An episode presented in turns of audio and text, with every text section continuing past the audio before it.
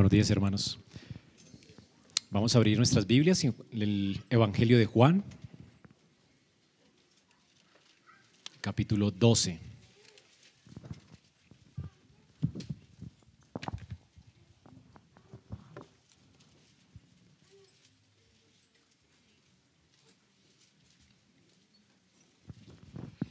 Dice así la palabra de Dios. Juan 12. ¿Lo tenemos todos, hermanos? Ok. Y vamos a leer desde el capítulo 12, versículo 12.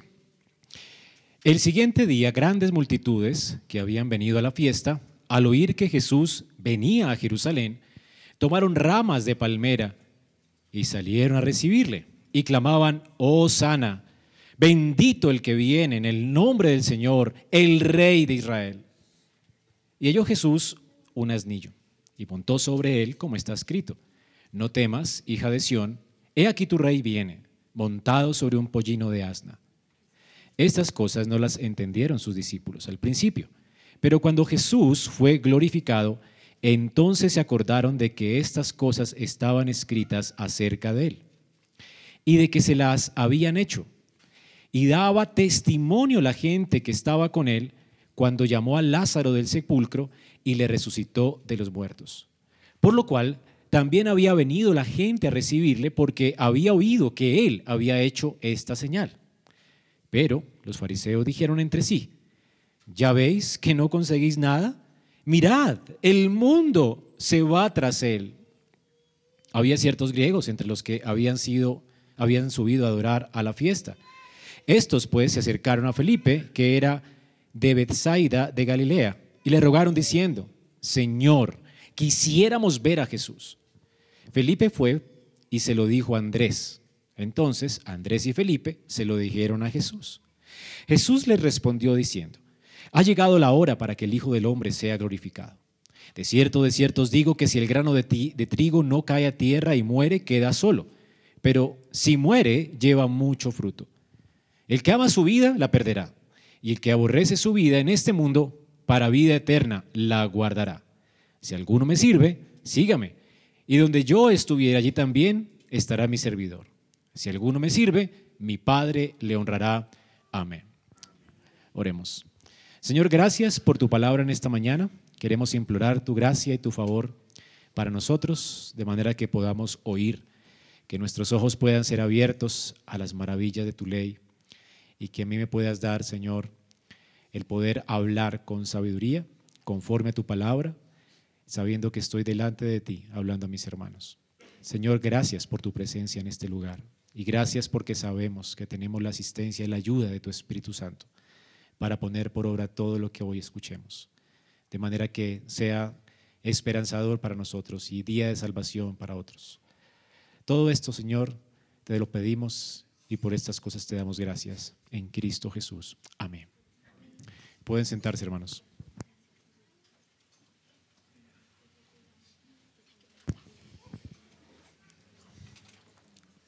Bueno, vamos a comenzar hoy, en nuestro primer domingo del mes, un nuevo año.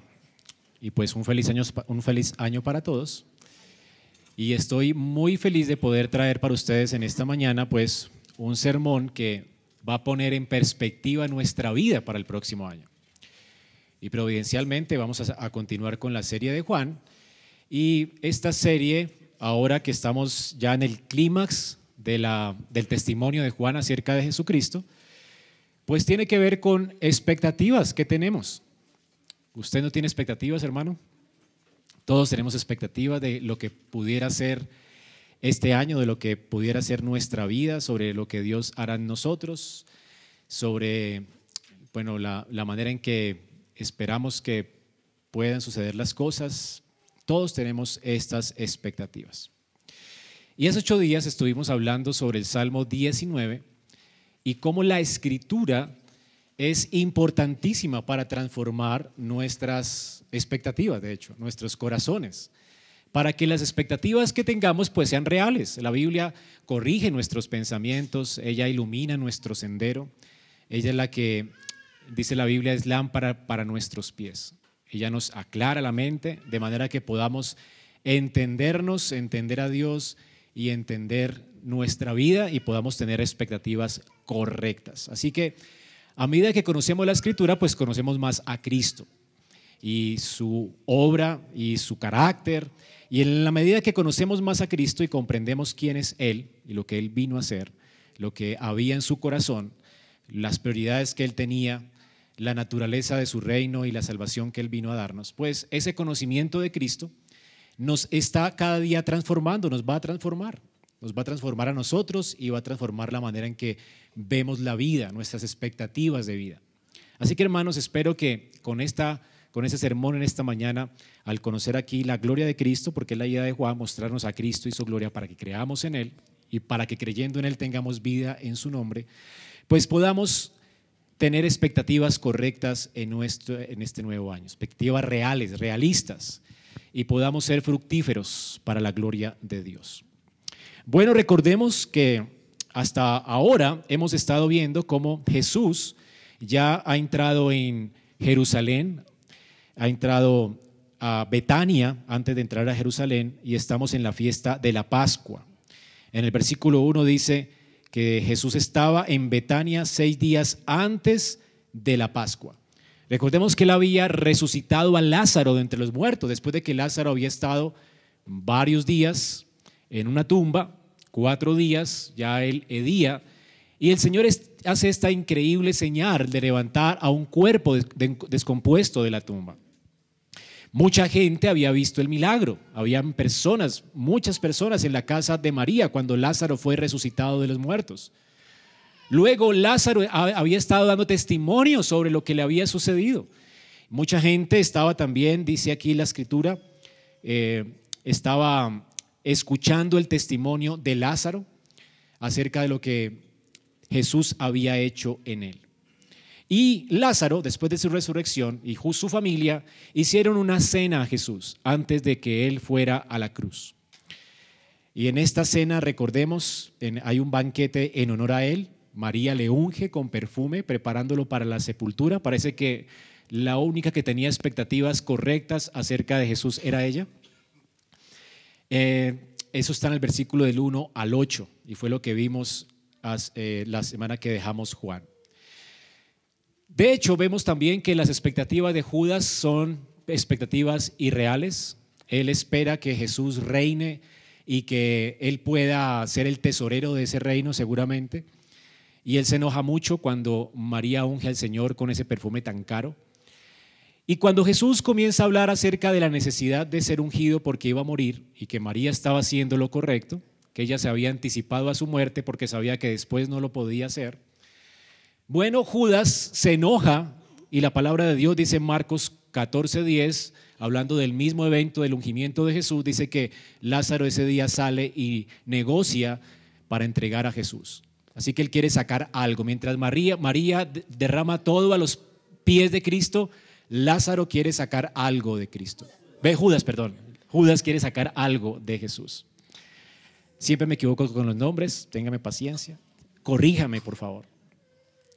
Ayúdame con eso. Entonces, Judas escucha esto y decide entregarlo y sacar dinero de Jesús. Expectativas incorrectas, ¿verdad?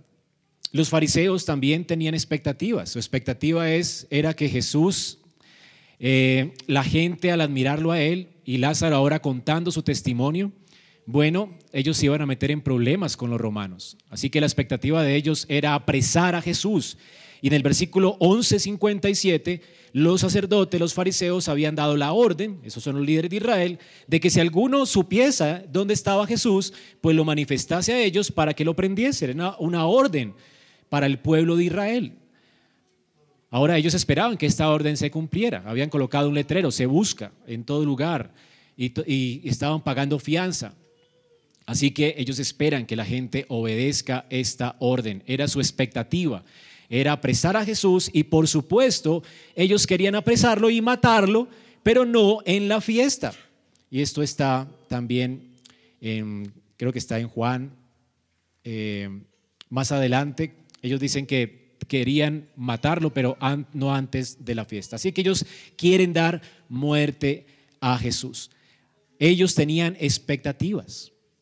Entonces, a la luz de la resurrección de Lázaro se levantaron muchas expectativas en las personas acerca de Jesús. ¿Quién es Él?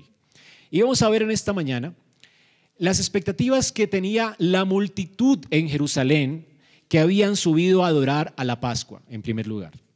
Después vamos a ver las expectativas de los discípulos de Jesús. Después vamos a ver las expectativas de los fariseos y luego la de los griegos. Hay cuatro personajes con muchas expectativas sobre Jesús. ¿Qué iba a pasar con Jesús? Eh, todos ellos habían estado escuchando y algunos vieron, muchos vieron la resurrección de Lázaro. Así que ellos tenían expectativas con Jesús, todos ellos tenían expectativas con Cristo. Ahora, recordemos que Juan quiere que tengamos expectativas correctas, porque de esto depende de nuestra salvación. Vamos a ver en primer lugar las expectativas de las multitudes. Dice entonces el versículo 12 que el siguiente día, quiere decir que habían estado en el banquete en Betania, era un día de reposo, le habían preparado un banquete en honor a Jesús, ¿recuerdan? muchas personas al escuchar que Jesús estaba ya en Betania, habían ido allá para hablar con él y con Lázaro, y, y dice que había multitud de judíos que supieron que él estaba allí. Así que en esta reunión seguramente se alargó y, las personas estaban escuchando el testimonio de Lázaro, pero era el día de reposo. Así que amanece y luego del día de reposo, Juan dice el siguiente día, que quiere decir que después del, reposo, ¿qué día sigue? El domingo, era un domingo. Es lo que llamamos el domingo de Ramos, el domingo de la Pascua, el primer día de la Pascua. En este domingo de Ramos, el Señor entra y las multitudes, dice, que habían venido a la fiesta, al oír que Jesús venía, o sea, la razón por la cual las multitudes van a levantar esas, esas ramas y a dar voces de júbilo y alabar, no es por otra cosa más que por Jesús, por las expectativas que tienen sobre Jesús. Noten que al oír que Jesús venían, tomaron ramas de palmera y salieron a recibirle y clamaban, oh sana, bendito el que viene en el nombre del Señor, el Rey de Israel. Hermanos, esta Pascua ahora se trataba de Jesús. Todos estaban alborotados en éxtasis porque Jesús iba a entrar por las puertas de la ciudad. Ahora recordemos que Jesús estaba en Betania y estaba saliendo de Betania hacia Jerusalén con sus discípulos. Y otros evangelios nos aclaran que Jesús había ordenado a sus discípulos traer una burrita para entrar a Jerusalén, ¿se acuerdan? Bueno, Juan no lo dice porque no es eh, lo que él quiere manifestar aquí. Él tiene una intención al omitir estas cosas. Pero podemos armar toda la escena que está ocurriendo con los otros evangelios. Jesús se ha anticipado para entrar en un burro a Jerusalén y pide a los discípulos que vayan donde un hombre, en Marcos, y le pidan prestada su asna y a su burrito. Un burrito no podía caminar sin su asna, él tenía que seguir a la mamá porque se ponía nervioso. Así que el asna iba adelante y atrás estaba amarrado el burrito siguiendo a su mamá. Y Jesús iba a montar en ese asno que estaba siendo llevado por su mamá. Qué humildad, ¿verdad? Entonces, esta es la escena. Jesús se ha anticipado a esto y ha ordenado a sus discípulos hacer esto. Y la gente que estaba acompañándolo a él que ha escuchado que Lázaro, las señales que él había hecho, está tendiendo ramas por el camino y sus mantos por el camino. Así que ellos están allanando para que el rey entre a esa ciudad, a Jerusalén. Ellos no quieren que Jesús tropiece. Así que Jesús ha estado, está siendo aclamado por las multitudes que van con él hacia Jerusalén. Y luego las multitudes que han escuchado el testimonio de las personas que vieron resucitar a Lázaro, dice aquí el versículo 16, eh, 17, y daba testimonio a la gente que estaba con él cuando llamó a Lázaro del sepulcro, había estado ya en la ciudad, habían sido testigos de la resurrección, habían dado testimonio de él, y entonces toda la gente que estaba en la ciudad salió al encuentro de Jesús. Así que hay multitudes que siguen a Jesús y vienen con él, y multitudes que salen de la ciudad a recibirle. Y un comentarista dice que esto es como un choque de dos olas, y en la mitad de este choque de olas se escucha, oh sana, oh sana el hijo de David. Están cantando con júbilo esta multitud. Ahora, algo así Juan vio en Apocalipsis 7, cuando habla de los 144 mil.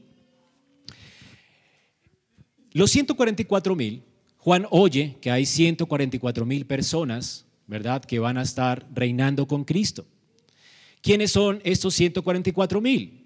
Bueno, una cosa es lo que Juan oye, cuando él ve, él ve a los 144 mil, que es el número perfecto de una gran multitud. Dice, después de esto miré, después de oír. Y he aquí una gran multitud.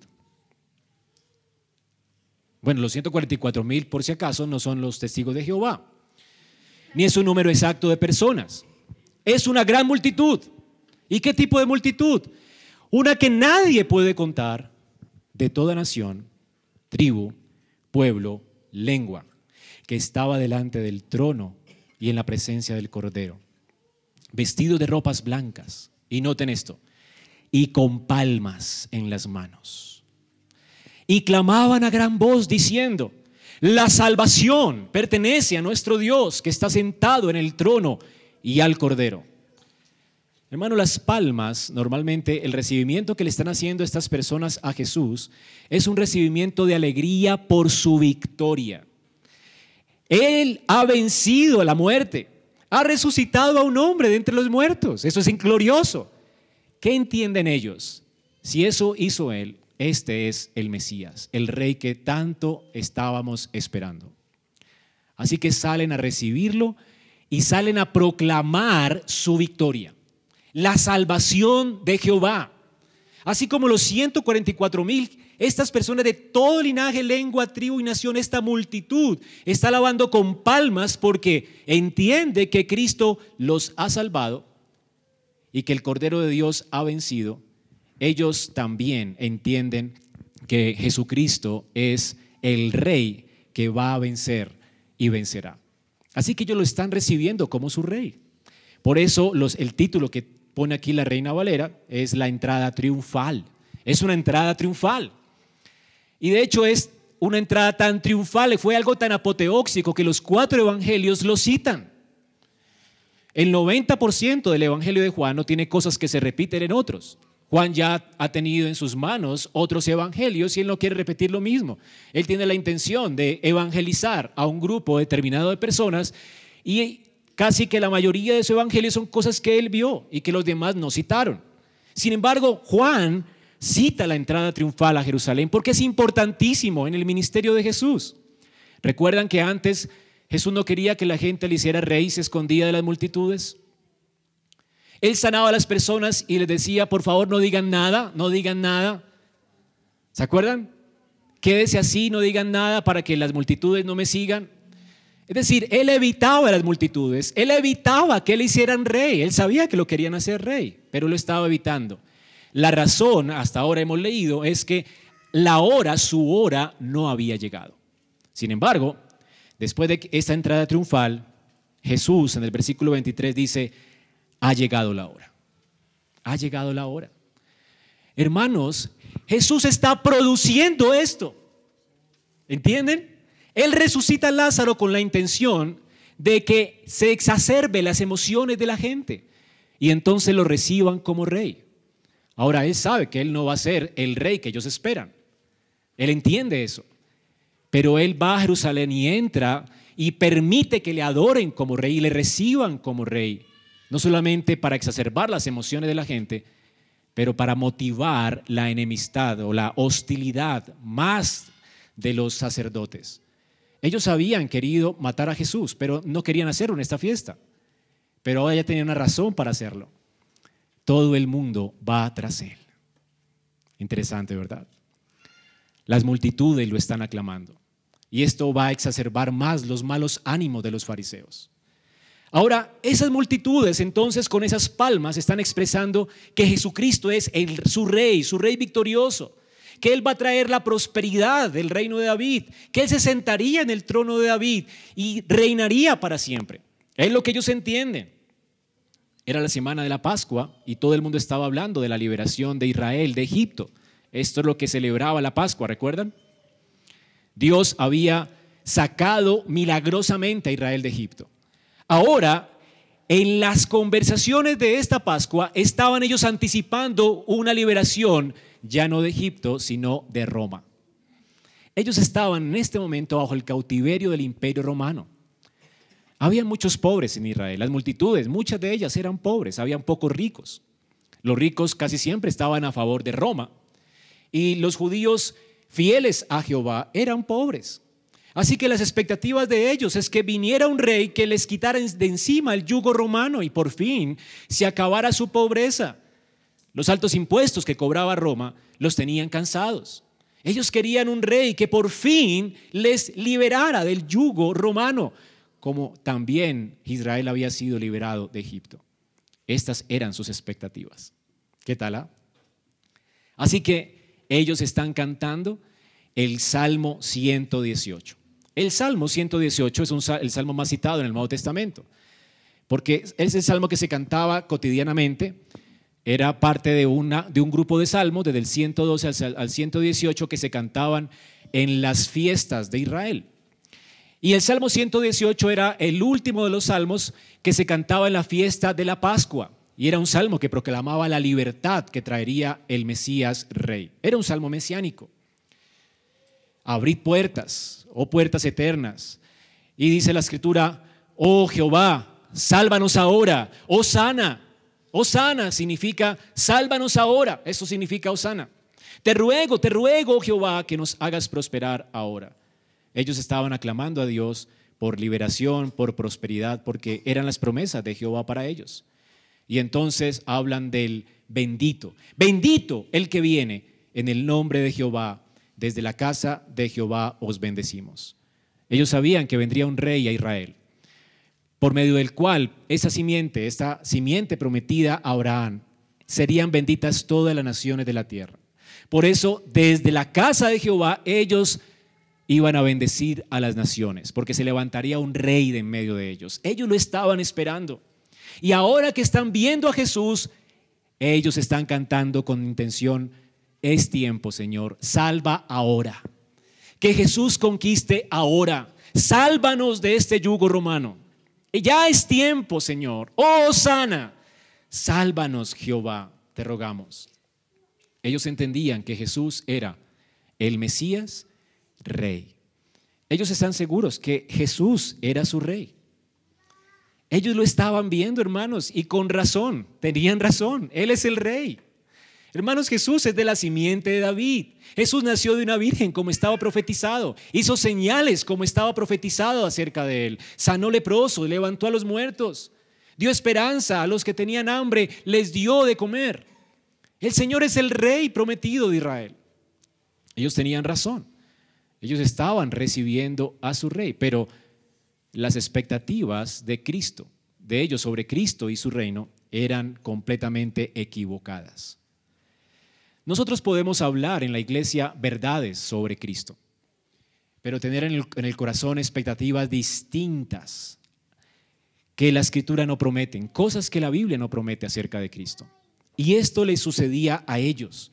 Sus expectativas sobre la salvación y lo que significa ser salvo era distinto de lo que Cristo venía a proveerles. ¿Qué tipo de salvación querían ellos? ¿O qué tipo de, salvador estaban viendo ellos en Cristo? No era un salvador del pecado, por supuesto. Para ellos las naciones eran perros, ellos eran santos. Los fariseos se creían, ¿verdad? Santicos. Y muchos en Israel pensando que como Dios les había hablado a ellos, ellos no tenían necesidad de nada. Ellos eran el pueblo elegido. Por supuesto, sufrían de orgullo nacional. ¿Arrepentirnos de qué? El Señor nos ama, somos hijos de Abraham. Sin embargo, hermanos, las expectativas de ellos no eran salvación del pecado, sino salvación de las circunstancias de la vida. Ellos querían una salvación, una salvación de las circunstancias, no de sus almas. Su deseo era tener un rey que satisfaciera sus deseos egocéntricos de no ser más tributario de César, y de ser libre de su tiranía opresora. Así que esta, esta expectativa hacía que ellos clamaran a Dios con ardor, con pasión, con euforia. ¿Han visto cantar a las personas con euforia? Y uno podría decir, mira cómo son de adoradores, mira cómo adoran. Bueno, tú no sabes, hay gente que adora como los de los 144 mil, que lo hacían genuinamente, con expectativas correctas, alabando a Cristo porque le salvó del pecado. Pero hay personas que están en el mismo lugar y levantan sus manos y claman a Dios con expectativas de que Dios mejore sus ingresos este año como si no necesitaran un Salvador para sus almas, sino un Salvador para sus circunstancias, un Papá Noel, que les dé lo que sus deseos egoístas quieren. Así que, hermanos, estas expectativas le hacían a esta multitud cantar con pasión. Jesús va a cumplir nuestras expectativas. Oh sana, oh sana, sálvanos Jehová. Preguntaría a Dios, sálvanos de qué? ¿Qué están pidiendo? Sálvanos de Roma, Jehová. Que vengan tiempos de bendición. ¿Y qué tipo de bendición quieren? Plata, Señor, plata, oro. Es lo que querían. Ellos no querían a Dios. Ellos no querían vivir para su gloria. Querían un Dios para ellos. Que e, ese Dios fuera su sirviente, su mesero. No querían un Dios como rey a quien seguir y obedecer. Un Dios que les rescatara porque sus pecados los habían apartado de él.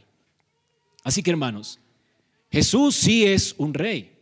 Sin embargo, ¿cómo Jesús, Jesús sabía que las emociones exacerbadas de la gente no le permitirían dar un discurso en ese momento? Ahora el Señor no quiere dejarnos morir en nuestra ignorancia. Él siempre tiene algo que decir para corregirnos. Y Él quiere corregir a estas multitudes. Ahora, ¿qué hace Jesús para corregir la expectativa falsa de estas multitudes? Él les muestra con una figura el cumplimiento de una profecía. Ahora, noten que así lo pone Juan. Es como si Jesús hubiese tenido la intención de hacer esto y los otros evangelios corroboran que sí, Él tuvo la intención de hacer esto. Dice Juan que una vez que ellos tomaron ramas y comenzaron a cantar Osana, Jesús ayudó en asno y se montó sobre él. Esa fue su respuesta. Entonces Juan lo coloca como situación, respuesta. Jesús no quiere que ellos mueran en la ignorancia. Jesús quiere corregir sus expectativas. Ellos adoran, Jesús sabe que le están adorando con expectativas incorrectas y se monta sobre un pollino. Así que ¿Por qué Jesús se monta sobre un pollino? Él está cumpliendo aquí con una profecía intencionalmente. Y es la profecía de Zacarías 9:9. Si pueden abrir sus Biblias.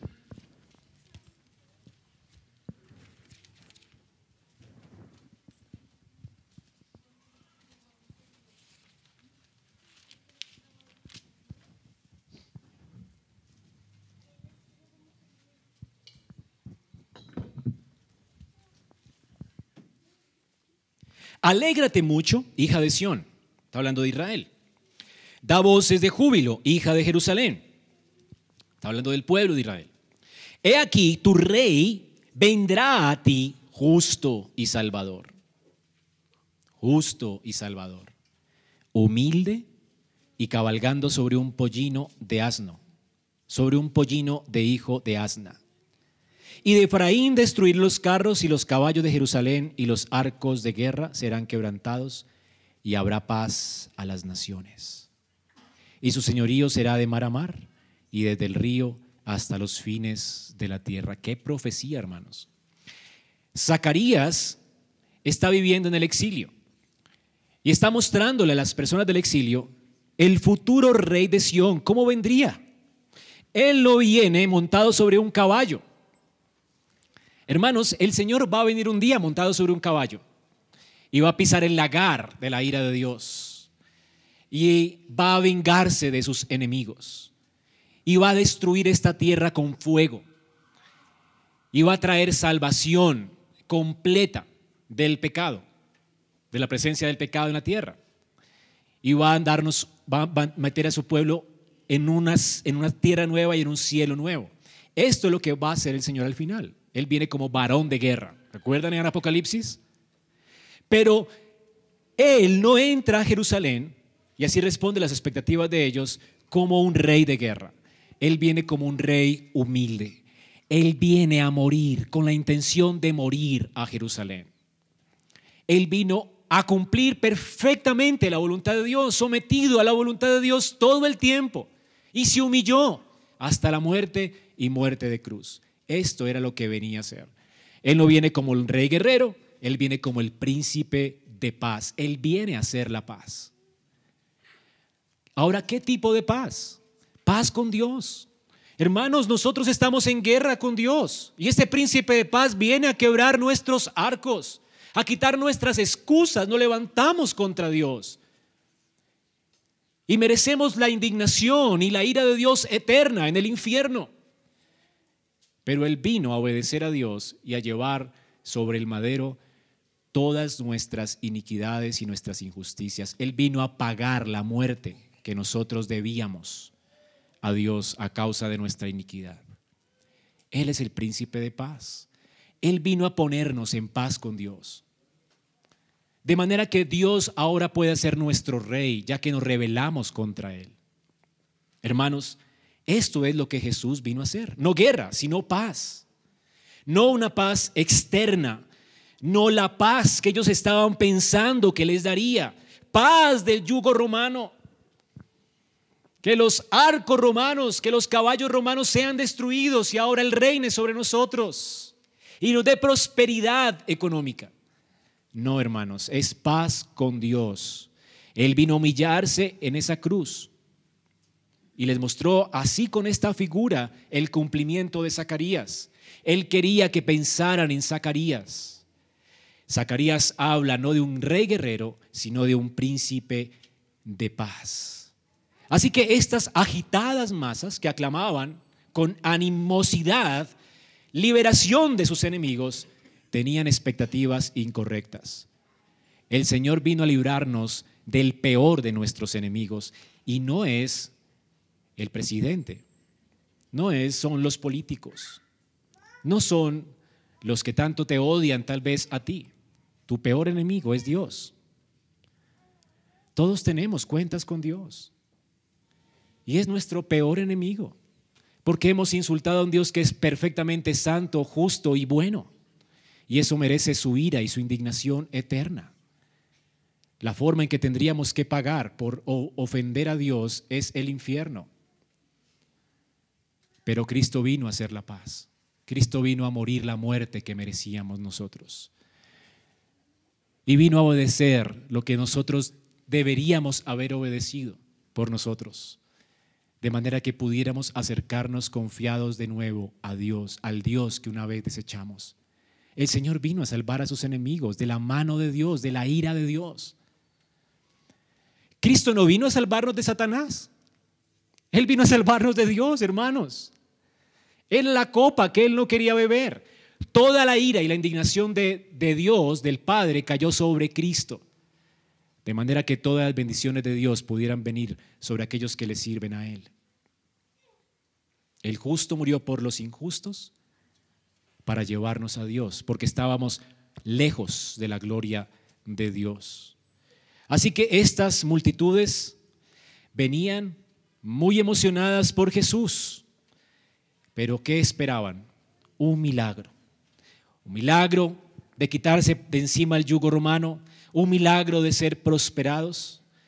Así que ellos no eran realistas en sus expectativas. De hecho, si ellos hubieran leído la imagen del burrito y Jesús montado en ese burrito, hubieran entendido. Y si ellos hubieran leído más el Salmo, que, leímos el Salmo 118, que ellos estaban cantando, recibiendo al Señor, también hubieran entendido. Porque en el Salmo 118, antes de decir Osana, dice, la piedra que han desechado los edificadores ha venido a ser piedra del ángulo. Esto es cosa preciosa a nuestros ojos. Y luego, Osana, el hijo de David. Luego, la victoria. Es decir, que antes de la victoria, ¿qué había? Humillación el Hijo de Dios tenía que ser desechado de los hombres. ¿No te pasa a ti que cantas cosas que no entiendes? Esta gente estaba cantando cosas que no entienden, porque estaba su mente embotada con sus propias aspiraciones. Ellos venían a la iglesia con su agenda y querían que Dios se sometiera a ella. La pregunta es, ¿con qué agenda bien has venido tú esta mañana a la iglesia? Estamos iniciando un nuevo año. Y vienes aquí, Señor, bendice mi trabajo, bendice mi familia. yo quiero salud. ¿Y qué tal que te enfermes, que te dé un cáncer? Esta semana recibí la noticia de que la hija de nuestro hermano Douglas tiene cáncer hace rato y no hay, no hay salvación ya para ella y está esperando ya, los, médicos le dieron tres meses de vida. ¿Y qué si te pasa a ti? O, muere tu hijo. Hermanos, este mundo está lleno de aflicciones.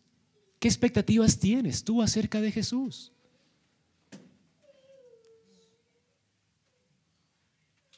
Para los judíos y para los cristianos de ese tiempo, sus expectativas eran quitarse a Roma de encima. Sin embargo, hermanos, Dios no les quitó el yugo romano de encima. El yugo fue más duro. No solamente para los judíos, también para los cristianos. Roma se puso peor. Después hubieron César, que se creían dioses y exigían adoración para ellos y llevaban a los cristianos al circo romano para que los fueran devorados por los leones en el circo. Se puso peor. ¿Y qué si este año tus expectativas son salud, más belleza, más prosperidad? ¿Y qué si no tienes nada de eso, sino que las cosas se ponen peores para ti? ¿Con qué expectativas vas a vivir este año sobre Jesús, sobre tu vida? ¿Sabías que en este mundo tendremos aflicción. Mientras más me hago viejo, más débil está mi cuerpo. Así que van a haber más aflicciones, seguro que esperaré más aflicciones y más achaques este año. ¿O no? ¿O piensas que existe todavía la agüita de la eterna juventud?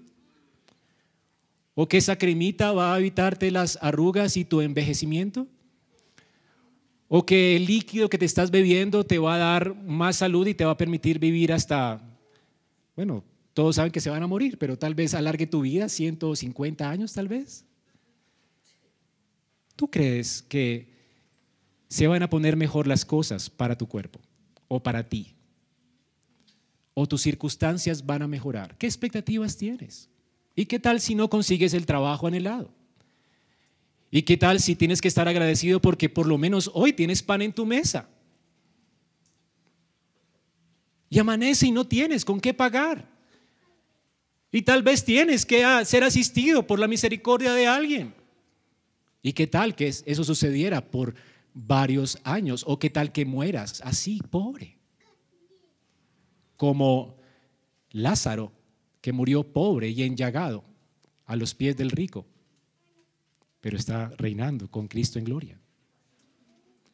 ¿Tú crees que Cristo vino a satisfacer tus deseos? ¿Has venido a la iglesia con esa expectativa de conseguir un mejor trabajo?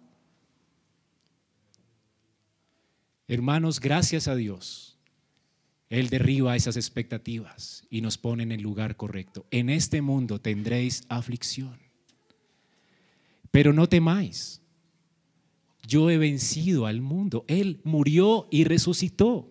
Hermanos, es posible que mueras pobre, pero tienes de Dios una herencia eterna.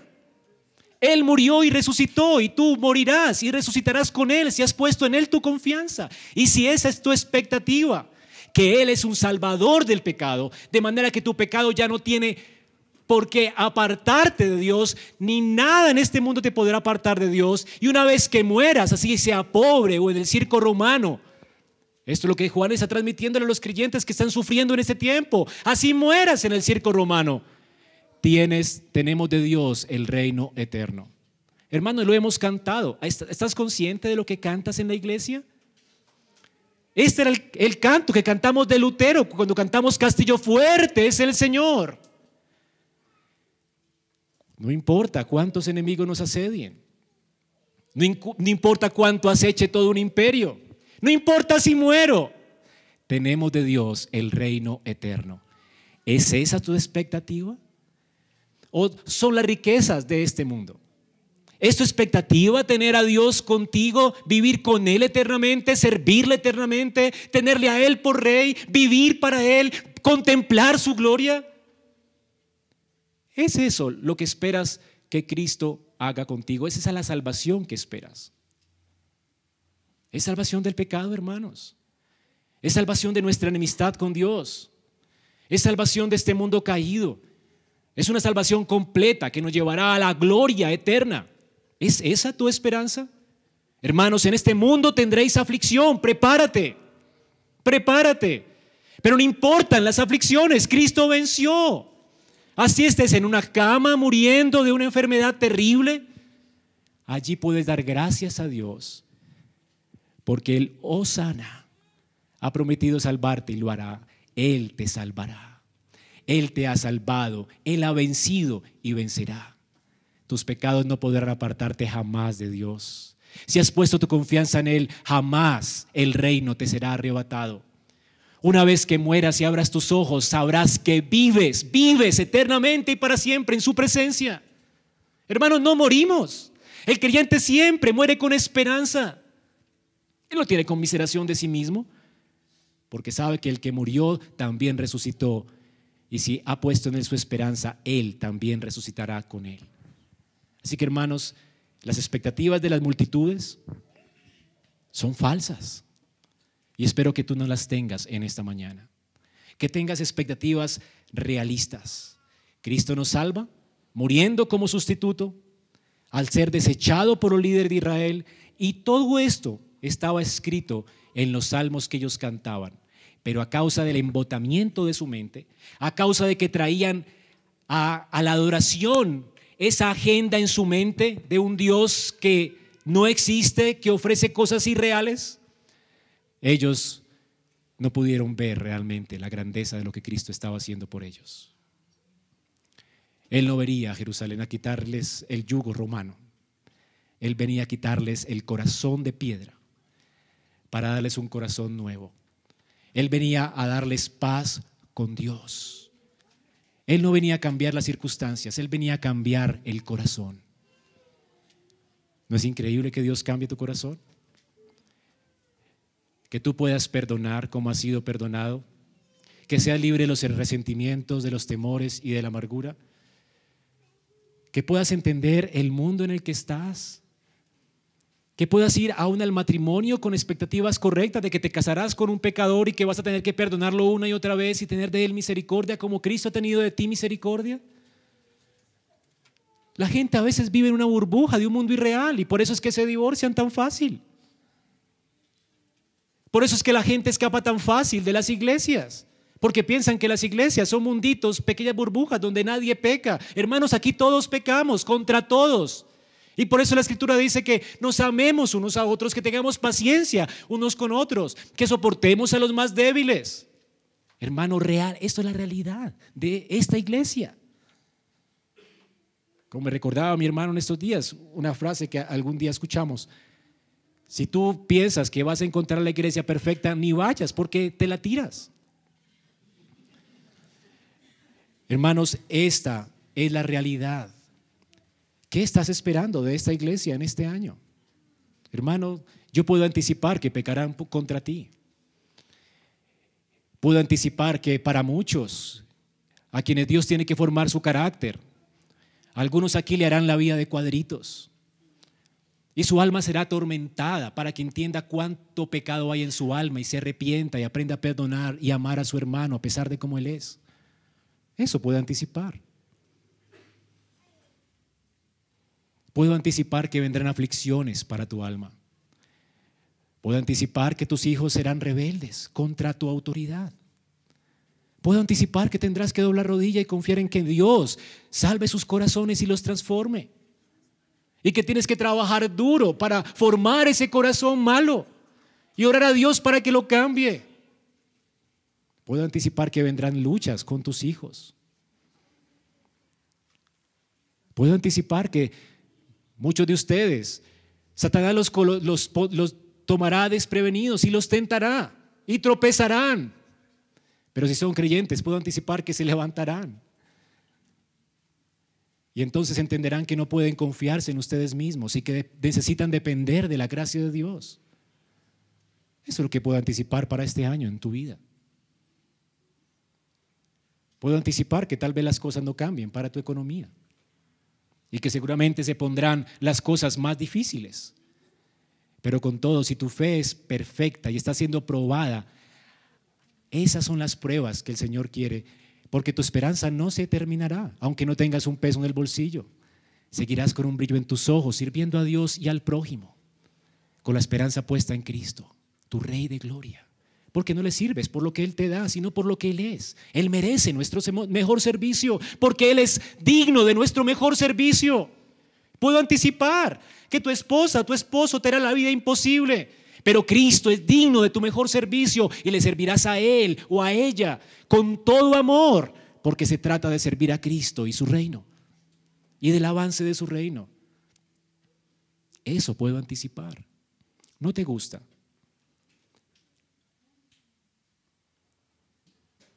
Como dice un amigo, allí está la iglesia de pare de sufrir. ¿No te gusta? Hermanos, aquí no paramos de sufrir. Bendito sea Dios, porque las pruebas hacen que nuestra fe, que es mucha más preciosa que el oro, salga a relucir y sepamos que es una fe puesta por Él en nuestro corazón. Bendito sea Dios por las pruebas. No es que seamos masoquistas, es que la Biblia lo dice, es realismo, realismo.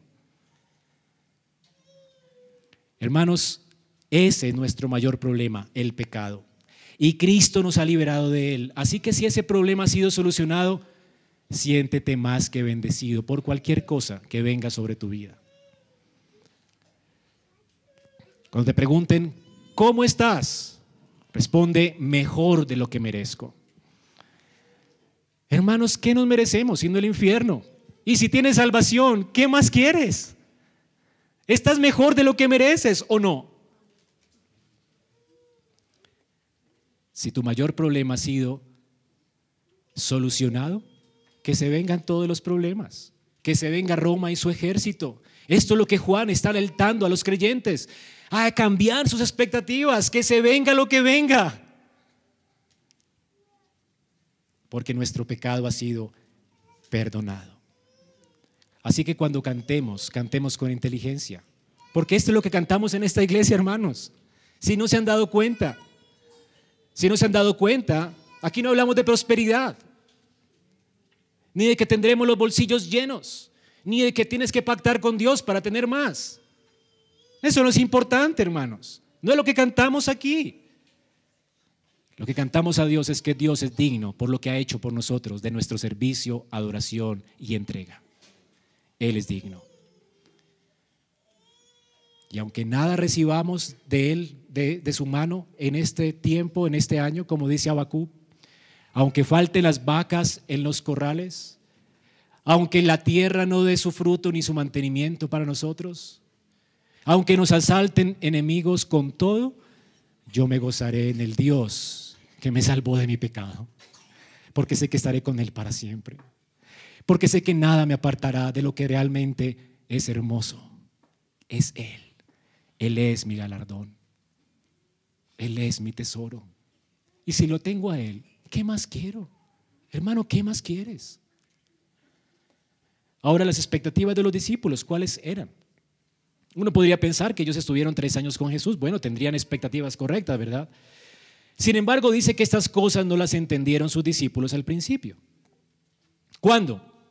Cuando Jesús fue glorificado, entonces se acordaron de que estas cosas estaban escritas acerca de él y de que las había, se las habían hecho. Ellos no entendían la imagen que representaba, no entendieron el Salmo 118, no entendieron Zacarías 9, no entendieron lo que estaba pasando aquí, no entendieron lo que Jesús venía a hacer. Su mente estaba embotada por la emoción del momento.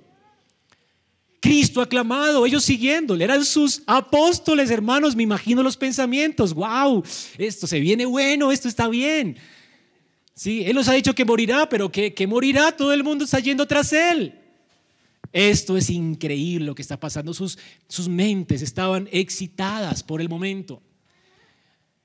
Y a veces nosotros necesitamos que el Espíritu de Dios abra nuestros ojos, porque a veces las emociones del momento, las pruebas del momento nos enseguecen para no ver lo que Dios está haciendo en su providencia, en nuestras vidas. Ellos no podían entender allí, pero lo entendieron cuando el Espíritu de Dios abrió sus ojos después de la resurrección de Cristo. Fue allí cuando el Señor estaba ya resucitado que el Señor le abrió los ojos a ellos. En Lucas 24, 31 y 32 dice, entonces les fueron abiertos los ojos y le reconocieron. Y a partir de allí, ellos, el Espíritu de Dios les iluminó al punto de que entendían ahora todo lo que estaba, lo que había ocurrido. Y hay cristianos que nos pasa así, ¿verdad? Ellos eran creyentes. Y a veces no cantamos, pero Hermanos, si tú te humillaras delante de Dios hoy y le rogaras al Espíritu de Dios que abra tus ojos, tú lo necesitas. El salmista oraba, Señor, abre mis ojos para contemplar las maravillas de tu ley. Tú necesitas abrir los ojos, aún en medio de tus circunstancias, para entender lo que está Dios haciendo en tu vida, en su providencia. En medio de las emociones, malas o buenas, tú necesitas iluminación. Ellos recibieron esta iluminación luego, cuando la pidieron cuando estaban en el aposento alto rogando a Dios, Señor, danos tu espíritu, danos tu espíritu. Tú lo necesitas, hermano.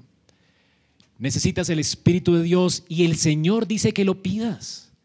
Y Él lo va a dar abundantemente y sin reproche. Porque tú necesitas sabiduría para entender tu vida, tu situación. Lo que Dios está haciendo en su providencia en ti. A veces no lo entendemos cuando estamos pasando por circunstancias. ¿Qué está pasando aquí? Pero si Dios ilumina tus ojos, te, vas a dar cuenta que tal vez la puerta que se te ha abierto no es una que tienes que aprovechar y que es algo que tienes que rechazar. Pero a veces la emoción no nos permite ver y nos metemos en problemas, hermanos, desobedeciendo a Dios y a su palabra. Pero cuando Dios abre los ojos entendemos. Todo es claro para nosotros. Ellos entendieron después. Hermanos, que esto no nos pase a nosotros, sabiendo que Dios ha prometido que cualquier día que vengas a Él y pidas por su Espíritu, Él te lo dará y te dará sabiduría espiritual para entender, para saber tomar decisiones, para saber cuándo pedir consejo, para saber por qué camino ir. Tú necesitas, como Jesús, ir montado sobre ese pollino que está arrastrando su madre. Eso es una imagen hermosa, ¿verdad? Tú necesitas ser así de humilde. Tú necesitas estar en Cristo y ser llevado por su Espíritu, ser guiado por Él. Así de humilde como fue el Señor. Él necesitaba, Él no necesitaba ser guiado porque era el Dios de gloria, pero en su humanidad Él decidió humillarse hasta lo sumo y ser dirigido en todo por Dios hasta la cruz.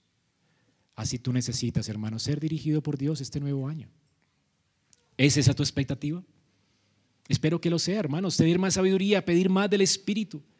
Ahora, las expectativas de los fariseos. Dice aquí que los principales sacerdotes y los fariseos ya habían ordenado que si alguno supiera dónde estaba Jesús, lo manifestase. ¿Se acuerdan? Versículo 11, 57. La idea es que la expectativa de ellos era matar a Jesús.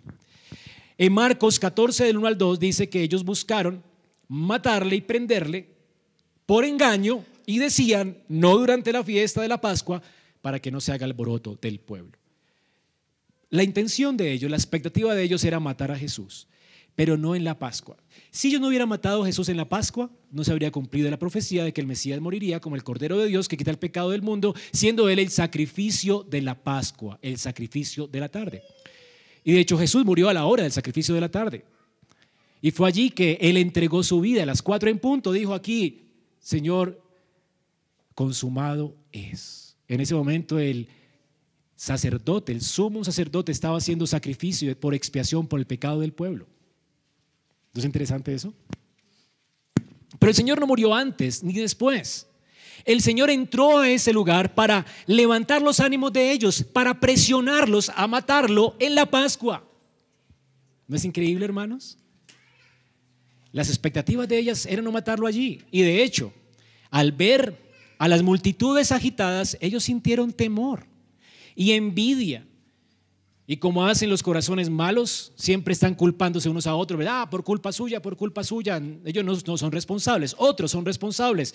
Y entonces ellos dijeron, los principales sacerdotes, los escribas, viendo, versículo 15, a las multitudes, viendo las maravillas que hacía y a los muchachos aclamando en el templo, eso es Mateo 21, perdón, diciendo Osana al hijo David, ellos se indignaron y le dijeron, oye lo que dicen Jesús. Y Jesús dijo, sí, claro que lo oigo. ¿Cómo los voy a callar? Ellos querían que Jesús callara a las multitudes. Y Jesús les dice, ¿ustedes nunca leyeron? De la boca de los niños y de los que maman perfeccionaste la alabanza. Jesús permite la adoración para Él porque es que tienen razón. Aunque las motivaciones eran incorrectas, tienen razón. ¿Cómo callar las, las voces de esas personas que le aclamaban? Ahora, con la respuesta de Jesús y con la animosidad de la gente, ellos dicen, miren, aquí está en el versículo 18. Los fariseos dijeron entre sí, versículo 19, ya veis, ya veis, no conseguís nada, no conseguís nada, no dice no conseguimos nada, ¿verdad? Están culpándose unos a otros, decían unos a otros, mirad, no conseguís nada, mirad, el mundo va tras él, qué miedo, perdimos nuestro puesto, perdimos nuestro puesto. Hermanos, estas eran las expectativas de Dios. Quería matar a Jesús como no pudieron, como la gente no les obedeció a ellos que tenían que decir dónde estaba Jesús para apresarlo, y más bien las multitudes estaban aclamando a Cristo como su rey, ellos llenos de temor se comenzaron a culpar y exageraron diciendo, mirad, sin saber que estaban diciendo algo correcto, el mundo va tras él. Porque luego Juan dice que tenían razón, los griegos estaban viniendo tras Jesús, aún los griegos. Ahora no, dice todo el mundo, pero el mundo en el sentido de mundo, de gente de todo linaje, lengua, tribu y nación, estaba yendo tras Cristo. Se estaba cumpliendo las profecías de Abraham. Ahora, hermanos, estas personas, las expectativas de ellas eran conseguir matar a Jesús, conseguir matar de hecho a Lázaro para que no siguiera testificando, porque si Jesús conseguía fama como ya estaba pasando, el puesto de ellos peligraba. Su situación económica se ponía en peligro. Ellos no querían renunciar al poder. Ellos no querían renunciar al dinero. Reconocer a Cristo como su rey era costoso para ellos, porque implicaba dejar de hacer sacrificios en el templo, y este era el negocio de Anás y de sus hijos. Imagínate, el Mesías vino a limpiar el templo. De hecho, Jesús entra en este, en este episodio Juan no lo dice, pero entra a limpiar el templo, ¿se acuerdan? Y a decir que no tienen que vender más allí, porque se estaban haciendo ventas en el templo de los sacrificios que no tenían por qué cobrarse. Y, los cobros eran exorbitantes. Por una palomita pagaban una cantidad de dinero. Eran usureros. Así que no era conveniente que Jesús fuera su rey. Así que lo quieren matar. No importa si es el Mesías, no importa si hace señales.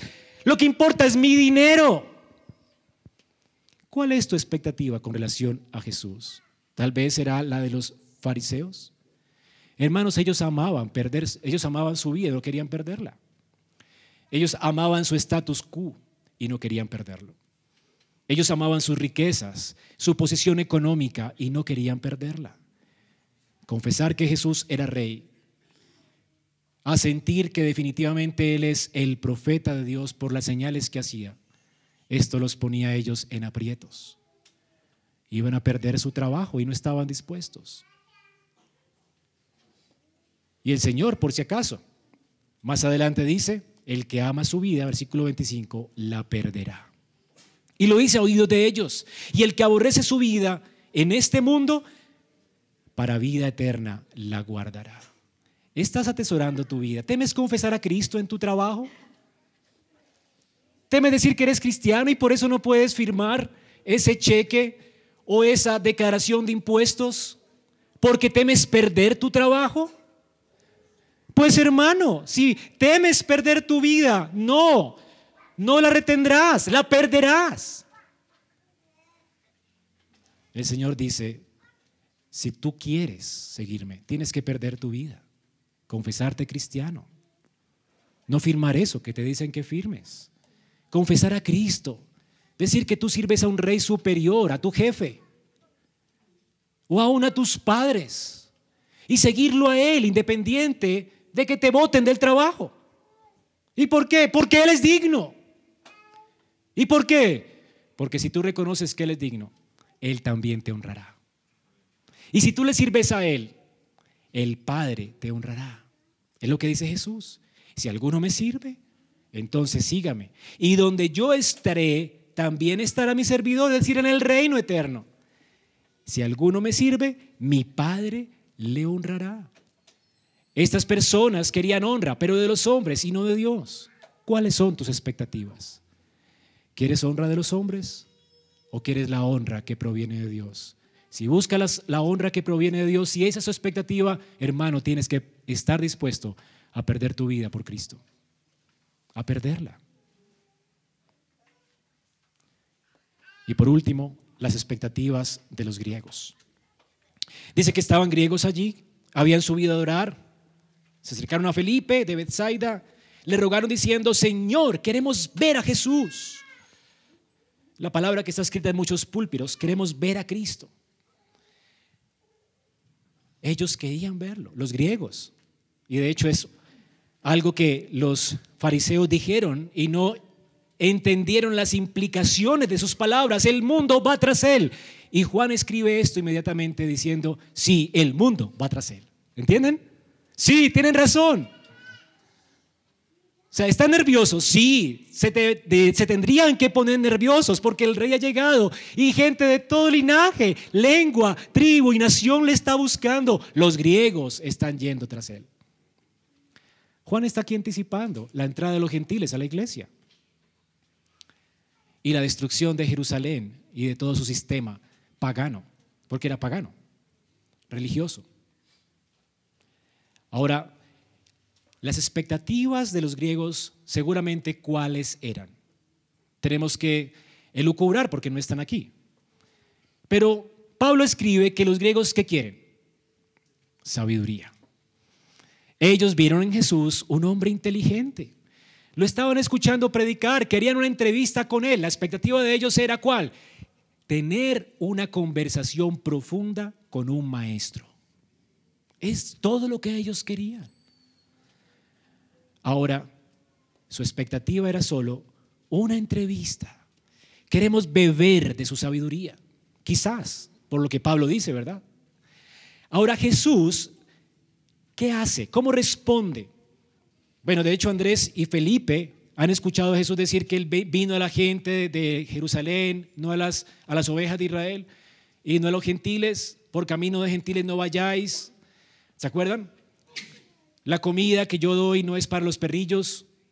Y después el Señor dice que Él también va a ser el rey de las naciones. Así que ellos no entendían muy bien y comienzan a discutir. ¿Qué le decimos? ¿No le decimos? ¿Será que lo recibe? ¿No lo recibe? Bueno, Jesús sí recibe griegos. Jesús recibe colombianos, sí. Pero ellos estaban confundidos por todo lo que estaba sucediendo. Así que deciden hablar con Jesús. Jesús, mira, los griegos están buscando. ¿Qué hacemos? Y dice aquí la escritura que Jesús respondió. Jesús no va a entrevistarse con ellos. Él no les va a dar una cita para que beban de su sabiduría, aunque hubiera sido increíble, ¿verdad? Sin embargo, les da una proclamación del Evangelio. Esto es lo que los griegos necesitan. Esto es lo que los colombianos necesitan. Hermanos, si Cristo hubiera sido un maestro de moral, estaríamos en nuestros pecados. Y no nos serviría para nada que Jesús fuera nuestro rabí.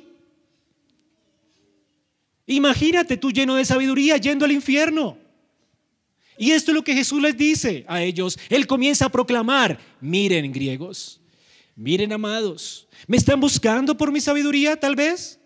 Os digo que si el grano de trigo no cae a tierra y muere, queda solo. Él estaba hablando de él. Era la fiesta de la cosecha. La gente estaba trayendo granos allí en las de sus cosechas. Todos entendían la figura. Para que esos granos estuvieran allí y fueran presentados como primisas ante Dios, esos granos tuvieron que nacer de una mata y esa mata nació de una semilla que se pudrió en la tierra, que fue sembrada en la tierra, se pudrió, murió y dio como fruto una matica y esa matica dio una cosecha que ellos estaban trayendo en el templo. Una cosecha así que tenía que ser presentada a Dios, una cosecha espiritual así no podría ser sin la muerte de Cristo. En Él estaba la vida, toda esperanza estaba en Él. Él tenía que morir para dar a luz la resurrección y la vida. Si Él, ¿qué tal si Él no hubiera muerto? ¿Qué tal si Él hubiera sido un profeta solamente, un maestro solamente? Él quedaría solo. Quedaría solo, hermanos. Si Él fuera el único rey de esta tierra, y Él vendría a reinar sobre esta tierra con toda su sabiduría.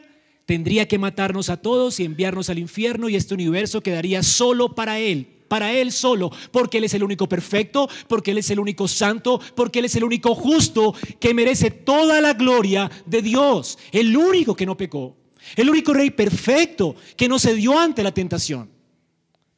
Él quedaría solo. Por eso un Cristo sin cruz es un Cristo que no trae esperanza a nadie. Por eso cantamos en la iglesia, oh cuánto amo esa cruz. ¿Qué es un Cristo sin cruz? Sin un juez que tiene que condenarnos y castigarnos.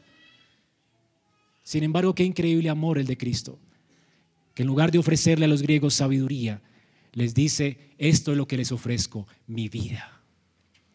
Yo vine a morir por Israel y por ustedes.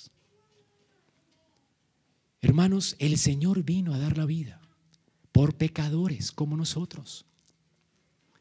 De tal forma que la ira de Dios fuese sobre él y la obediencia de él fuese acreditada a nuestra cuenta. Y entonces dice que si él muere, él va a llevar mucho fruto. Él verá linaje. Sin muerte no hay salvación. Sin Cristo, sin la cruz, no hay esperanza. Así que los griegos venían con una expectativa y el Señor les corrige y les dice, tengan expectativas correctas. Hermanos, qué lindo venir aquí, sentarnos a escuchar de la sabiduría de Dios. Pero no es sabiduría por sabiduría. La sabiduría de Dios es que Él, siendo en forma de Dios, no escatimó el ser igual a Dios como cosa que aferrarse. Eso es el epítome de la sabiduría de Dios, la cruz. Es la expresión más grande de la sabiduría de Dios. Es lo que enloqueció a los griegos. Fue la piedra de tropiezo para los judíos. La cruz, hermanos. El Cristo crucificado. Esto es locura para los hombres, pero es poder de Dios y sabiduría de Dios. Griegos, ¿quieren sabiduría? He aquí lo que haré en la cruz. Moriré para llevar fruto. Hermanos, corrige tu expectativa en este nuevo año. ¿Qué esperas de Cristo? ¿Qué esperas de Él? Y así, hermanos, el Señor nos invita entonces a morir a nuestras expectativas. ¿Amas tu vida? Tú la vas a perder. ¿Aborrecerás tu vida? ¿Vendrás a la iglesia sin tu agenda? ¿Querrás entender a Dios y sus propósitos en tu vida? A través de la lectura fiel de su palabra, si ellos hubieran leído la Biblia, tendrían expectativas correctas, si hubieran hecho caso a la exhortación de esos ocho días del Salmo 19, hubieran reconocido al Cristo, hubieran sido tan inteligentes como María, que se anticipó y regó su perfume de nardo puro sobre los pies del Señor, lo puso todo a sus pies para ungirlo para su muerte y lo adoraría, estaría disfrutando. Hermanos, cuando vivimos en la realidad hay más disfrute, hay verdadera adoración. Seremos olor grato para Dios en Cristo. ¿Quieres vivir así este nuevo año? Tú necesitas a Cristo, necesitas su Espíritu para que te ilumine y necesitas su palabra para que te corrija y para que entiendas que todo se trata de Él, porque todo es de Él y todo es por Él y todo es para Él a Él sea la gloria. Vamos a orar.